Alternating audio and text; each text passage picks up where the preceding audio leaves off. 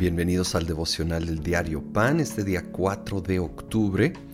Estamos en Primera de Pedro, capítulo 2. Hoy corresponden los versículos 13 hasta el 25. Quiero empezar con el 13. Dice, sométanse por causa del Señor, por causa del Señor a toda autoridad humana ya sea al rey como suprema autoridad o a los gobernadores que él envía para castigar a los que hacen el mal y reconocer a los que hacen el bien. E, este es un llamado, la verdad, a veces algo difícil de cumplir, pero es la palabra de Dios, así que necesitamos hacerlo. Someternos a las autoridades humanas, aquí enfatizando las autoridades civiles, por causa del Señor. Y para mí esa es la frase clave. Porque si es por causa de ellos, muchas veces ellos fallan. A veces francamente son corruptos. O simplemente muy... toman posturas con las cuales no estamos de acuerdo. Entonces es crucial que sepamos que no es por causa de ellos, es por causa del Señor. Y creo que hay un balance saludable en este tema. Obviamente no quiere decir que vamos a estar de acuerdo con todo. Y yo creo que está bien expresar desacuerdo siempre y cuando es con respeto, con honra. Y de hecho, la sumisión a cualquier autoridad humana tiene un límite y es cuando va en contra la autoridad de Dios y la palabra de Dios. En este momento, obviamente, gana Dios. necesitamos someternos a Dios por encima de cualquier autoridad humana. Entonces, si contradice la palabra de Dios en ese momento, tenemos que obedecer a Dios. Aún allí, sin embargo, con una actitud de respeto, honrosamente, diciendo, no vamos a poder hacer eso. Y encontramos muchos ejemplos de esto en la Biblia cuando no obedecieron una autoridad humana que iba en contra la de Dios, pero siempre lo vemos expresado con respeto, no con insultos, gritos, cosas que francamente no están de acuerdo con la palabra de Dios.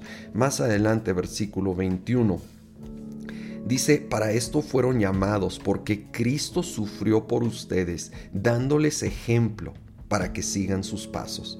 Él no cometió ningún pecado, ni hubo engaño en su boca.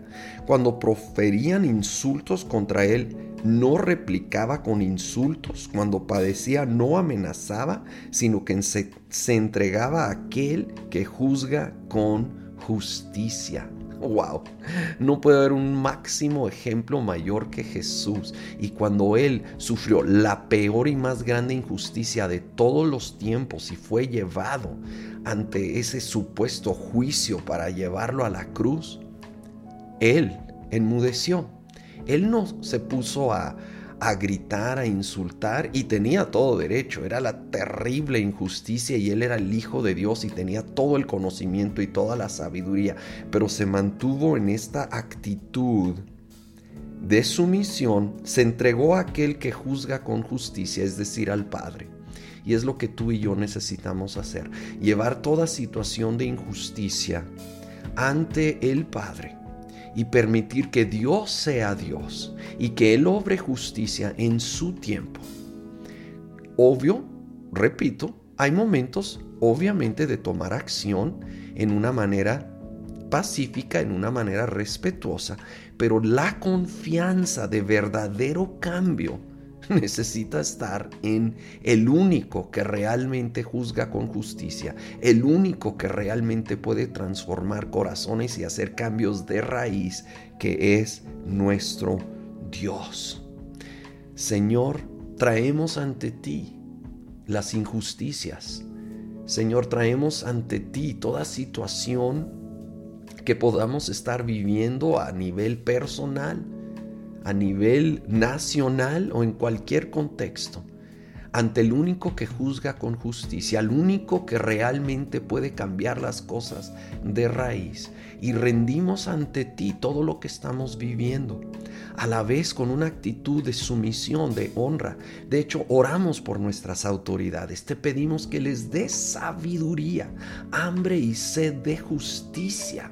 Señor, para todos nuestros gobernantes. Y te pedimos, Señor, que tú levantes a justos y levantes a asesores justos y sabios.